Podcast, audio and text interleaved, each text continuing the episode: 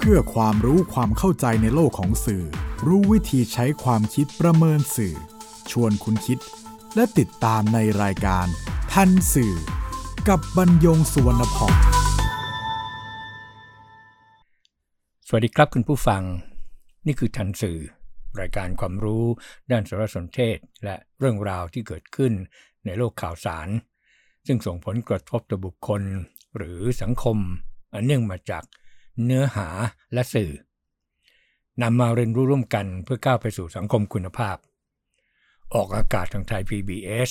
Radio and Podcast บรรยงสวนพองดำเนินรายการ จิตรินเมฆเหลือง ประสานงานการสื่อวันนี้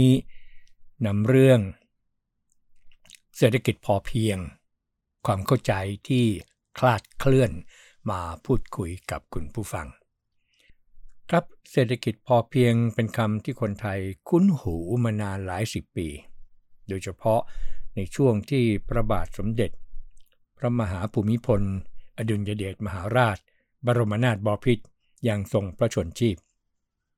เพราะทรงเป็นต้นคิดของเรื่องนี้เมื่อกว่า 30 ปีมาแล้ว หลังเสด็จสวรรคต รัฐบาลนำแนวคิดนี้มาเป็นส่วนหนึ่งของนโยบายในการบริหารประเทศ โดยเฉพาะจากปากของผู้นำประเทศที่พูดถึงบ่อยครั้ง แต่ว่าก็มีคำถามที่ได้ยินกลับมาบ่อยครั้ง อีกเช่นกันว่า แล้วไง ที่บอกว่าพอเพียงอันทำให้เกิด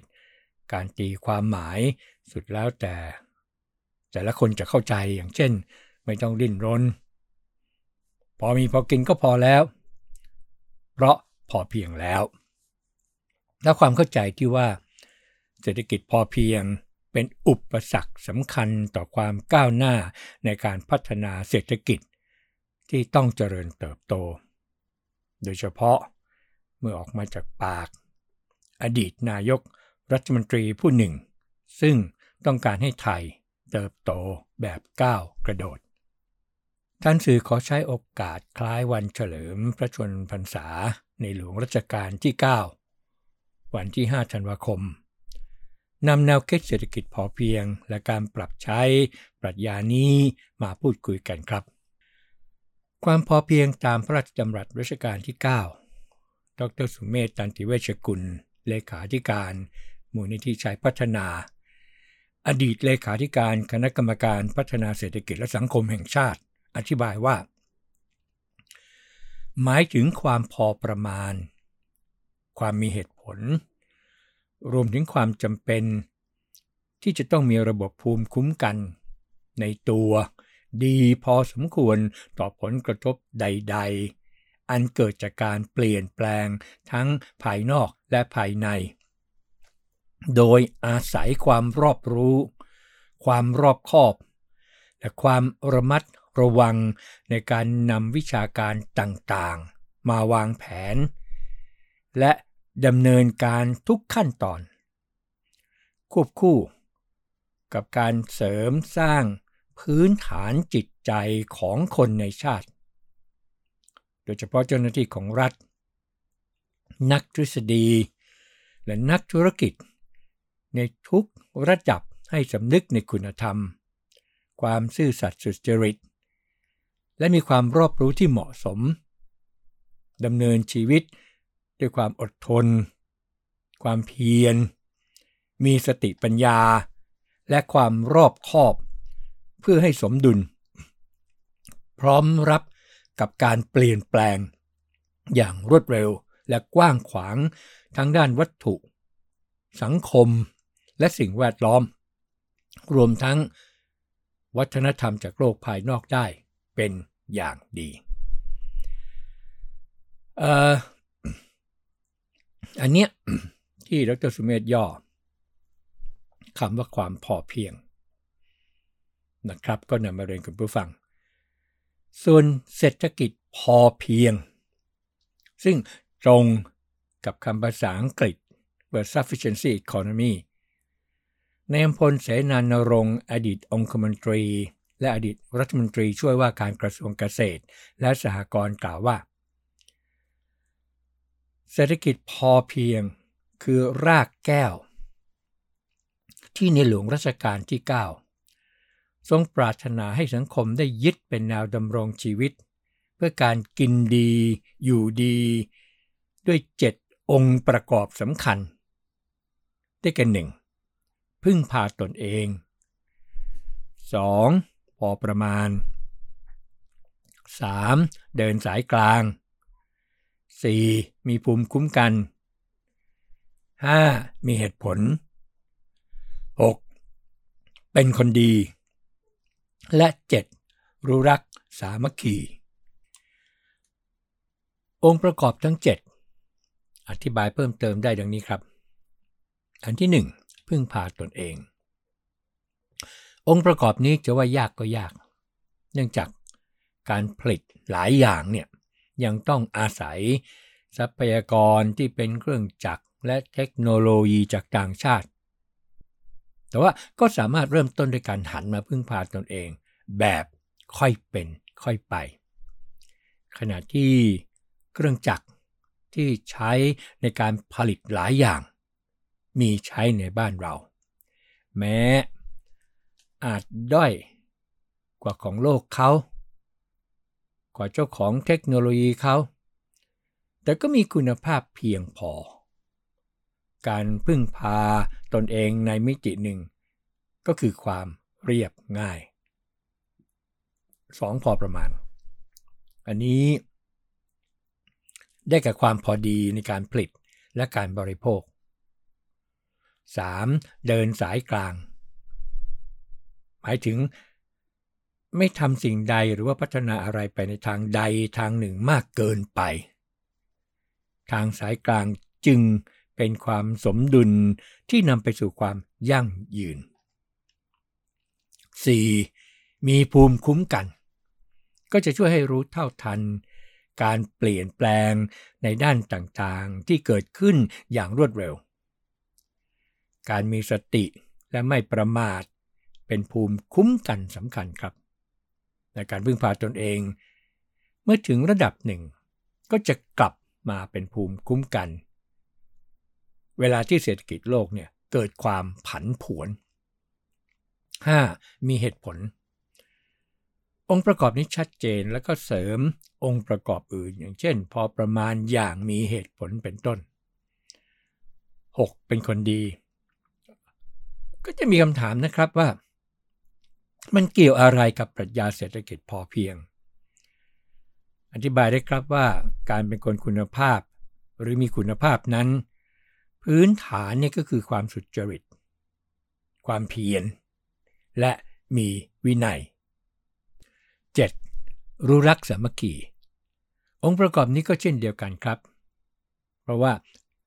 การมีเมตรีเนี่ยสร้างมิตรครับ องค์ประกอบทั้ง 7 นี้นักวิชาการจากสำนักงงานคณะกรรมการพัฒนาเศรษฐกิจและสังคมแห่งชาติ กับธนาคารแห่งประเทศไทย ก็ได้ร่วมกันแปล นิยาม ออกมาเป็นสัญลักษณ์ 3 ห่วง 2 เงื่อนไข เพื่อให้ง่ายต่อการเข้าใจ จดจำแล้วก็นำไปปฏิบัติ อันได้กันหนึ่งก็คือเงื่อนไขความรู้ อันนี้ก็ประกอบด้วยความรอบรู้เกี่ยวกับวิชาการต่างๆ ที่เกี่ยวข้องรอบด้าน ความรอบคอบ ที่จะนำความรู้เหล่านั้นมาพิจารณาให้เชื่อมโยงกัน เพื่อประกอบการวางแผน และความระมัดระวังในขั้นปฏิบัติ 2. เงื่อนไขคุณธรรม ประกอบด้วยความตระหนักในคุณธรรม มีความซื่อสัตย์สุจริต และมีความอดทน มีความเพียรใช้สติปัญญาในการดำเนินชีวิต อันนี้มีสามคุณลักษณะ ที่เกี่ยวเนื่องสัมพันธ์กันไป ก็คือ อันแรกก็คือความพอประมาณ หมายถึงความพอดีที่ไม่น้อยเกินไป และไม่มากเกินไป โดยไม่เบียดเบียนตนเองและผู้อื่น ต่อไปก็คือความมีเหตุผล หมายถึง การตัดสินใจเกี่ยวกับระดับความพอเพียงนั้น จะต้องเป็นไปอย่างมีเหตุผล โดยพิจารณาจากเหตุปัจจัยที่เกี่ยวข้อง ตลอดจนคำนึงถึงผลที่คาดว่าจะเกิดขึ้นจากการกระทำนั้นๆ อย่างรอบคอบ และการมีภูมิคุ้มกันที่ดีในตัว อันนี้ก็หมายถึงการเตรียมตัวให้พร้อมรับผลกระทบและการเปลี่ยนแปลงด้านต่างๆ ที่จะเกิดขึ้น โดยคำนึงถึงความเป็นไปได้ของสถานการณ์ต่างๆ ที่คาดว่าจะเกิดขึ้นในอนาคตทั้งใกล้และไกล การนำปรัชญา เศรษฐกิจพอเพียงมาประยุกต์ใช้ จะนำชีวิต เศรษฐกิจ สังคม สิ่งแวดล้อม และวัฒนธรรมไปสู่การพัฒนาที่สมดุล มั่นคง และยั่งยืน ก็มีการกล่าวกันครับว่าเศรษฐกิจพอเพียงตามแนวพระราชดำริเนี่ยอยู่เหนือกว่าเศรษฐกิจแบบทุนนิยมของตะวันตก หมายความว่าอย่างไร ดรสุเมธตันติเวชกุลอธิบายครับว่า เศรษฐกิจแบบทุนนิยมของตะวันตกเนี่ยเป็นเรื่องที่เกี่ยวกับวัตถุหรือรูปธรรม อย่างเช่นเงิน ทรัพย์สิน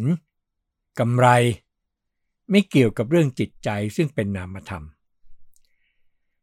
แต่เศรษฐกิจพอเพียงมีขอบเขตกว้างขวางกว่าเศรษฐกิจในทุน หรือเศรษฐกิจธุรกิจ เพราะครอบคลุมมิติ 4 ด้านครับ 1. มิติด้านเศรษฐกิจ เศรษฐกิจพอเพียงเป็นเศรษฐกิจแบบพออยู่ พอกินให้มีความขยันหมั่นเพียร ประกอบสัมมาชีพ เพื่อให้พึ่งตนเองได้ ให้พ้นจากความยากจน การปฏิบัติตามทฤษฎีใหม่ ตามแนวพระราชดำริอันนี้ก็เป็นตัวอย่างของการปฏิบัติตามเศรษฐกิจพอเพียง ซึ่งได้ช่วยให้เกษตรกรจำนวนมาก มีรายได้เพิ่มสูงขึ้น แล้วก็มีชีวิตที่เป็นสุขตามสมควรแก่อัตภาพ พ้นจากการเป็นหนี้ และความยากจน สามารถพึ่งตนเองได้ มีครอบครัวที่อบอุ่นและเป็นสุข อันที่สองเป็นมิติด้านจิตใจ เศรษฐกิจพอเพียงเน้นที่จิตใจที่รู้จักพอ คือพอดี พอประมาณ และพอใจในสิ่งที่มี ยินดี ในสิ่งที่ได้ ไม่โลภเศรษฐกิจพอเพียงจะต้องเริ่มที่ตัวเองโดยสร้างรากฐานทางจิตใจที่มั่นคง โดยเริ่มจากใจที่รู้จักพอ เป็นการปฏิบัติตามทางสายกลาง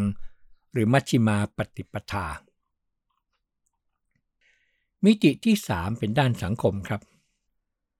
เศรษฐกิจพอเพียงมุ่งให้เกิดสังคม ที่มีความสุขสงบ ประชาชนมีความเมตตา เอื้ออาทร ช่วยเหลือซึ่งกันและกัน ไม่ใช่ต่างคนต่างอยู่ มุ่งให้เกิดความสามัคคีร่วมมือ อย่างหน้านานี่นะครับเวลาเก็บเกี่ยว บ้านใดเก็บเกี่ยวอีกบ้านหนึ่งก็จะมาช่วยกัน มันก็เกิดความสามัคคีขึ้น ความร่วมมือก็เพื่อให้ทุกคนอยู่ร่วมกันได้ โดยปราศจากการเบียดเบียนกัน การเอารัดเอาเปรียบกัน การมุ่งร้ายทำลายกัน สุดท้าย ก็คือมิติด้านวัฒนธรรม วัฒนธรรมหมายถึงวิถีชีวิตของประชาชน เศรษฐกิจพอเพียงมุ่งให้เกิดวัฒนธรรม หรือวิถีชีวิตที่ประหยัด อดออม มีชีวิตที่เรียบง่าย ไม่ฟุ้งเฟอ้อฟุ่มเฟือย ไม่ตกเป็นทาสของวัตถุนิยมและบริโภคนิยม ซึ่งทำให้เกิดการเป็นหนี้สิน เกิดการทุจริตคอร์รัปชัน เป็นปัญหาสังคมร้ายแรงที่สุดปัญหาหนึ่ง ที่บ่อนทำลายความมั่นคงของชาติ ส่วนการนำเศรษฐกิจพอเพียง ไปประยุกต์ใช้ ให้ประสบความสำเร็จได้นั้น ดรสุเมธตันติเวชกุลอธิบายว่า สิ่งที่ต้องคำนึงถึงก็คือการมีสติ พิจารณาตัวเอง รู้จักใช้ทรัพยากรให้เพียงพอ และเหมาะสม อย่าให้มากเกินไปหรือน้อยเกินไป พิจารณาศักยภาพก่อน วางแผนการทำงาน การนำแนวคิด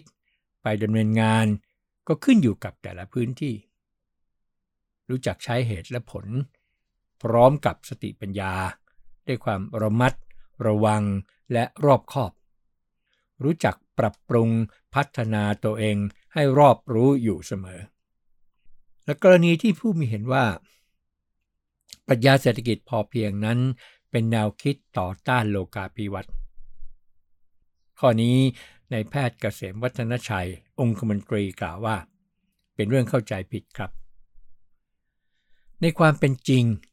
เศรษฐกิจพอเพียงจะช่วยสร้างความเข้มแข็งให้ตัวบุคคล และองค์กรทุกระดับที่นำไปปฏิบัติเป็นภูมิคุ้มกัน เป็นรากฐาน รองรับการเปลี่ยนแปลงทางเศรษฐกิจของโลก แต่ไม่เคยทำลายเศรษฐกิจหลักของประเทศเหมือนที่บางคนกล่าวอ้าง สหประชาชาติยังยอมรับปรัชญาเศรษฐกิจพอเพียง การนำเศรษฐกิจพอเพียงมาใช้ มีเงื่อนไข 3 ประการ นั่นก็คือ เงื่อนไขด้านหลักวิชาการที่จะต้องมีความสมเหตุสมผล เงื่อนไขด้านคุณธรรม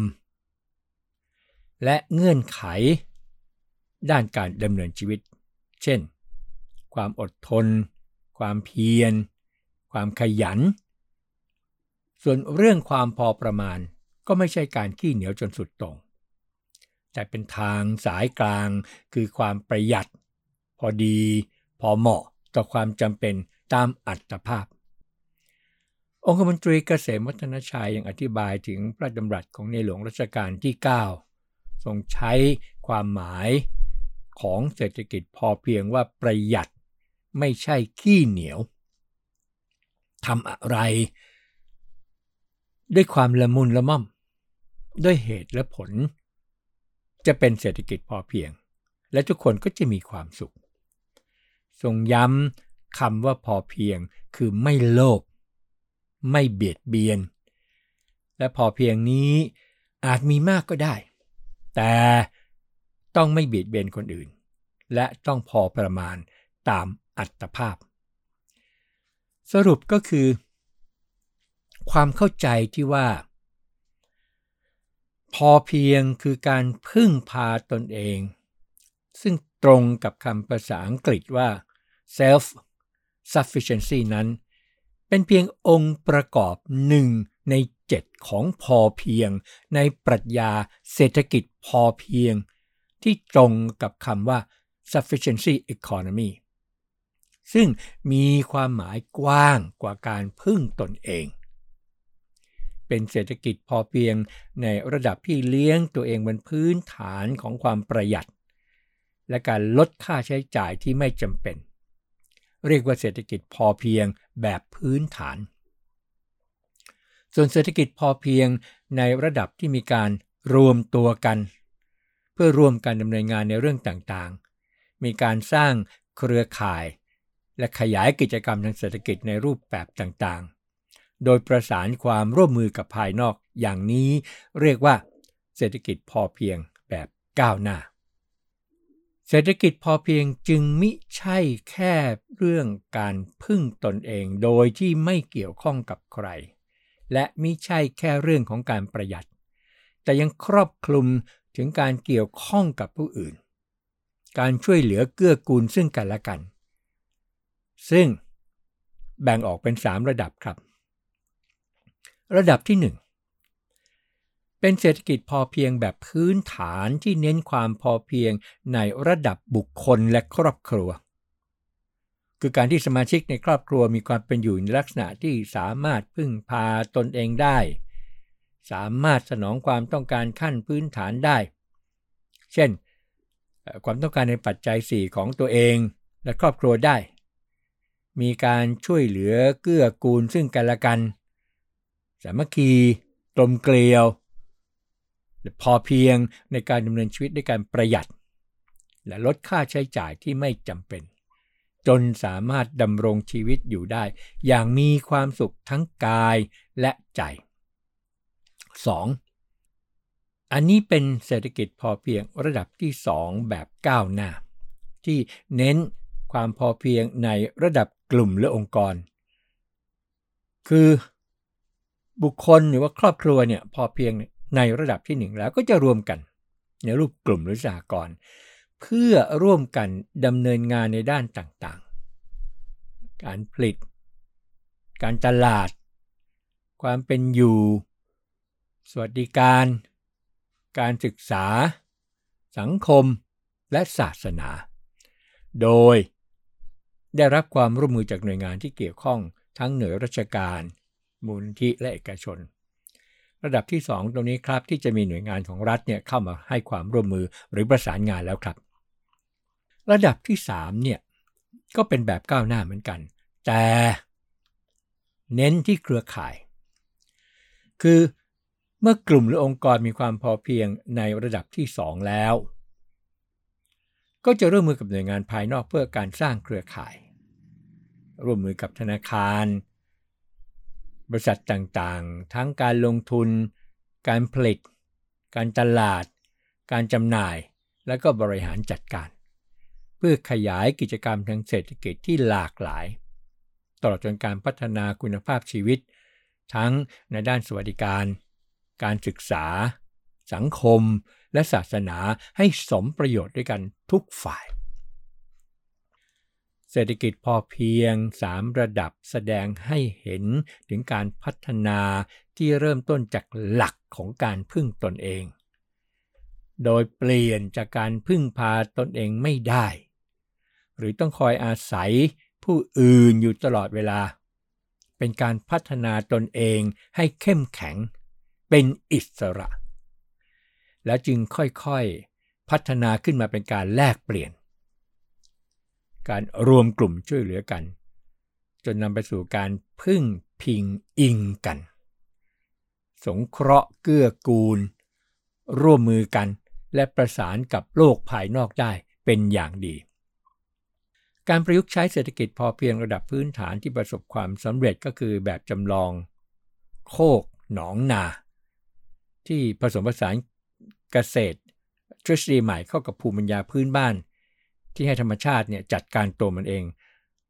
แล้วก็มีมนุษย์เข้าไปเป็นส่วนส่งเสริมให้สำเร็จเร็วขึ้นอย่างเป็นระบบครับ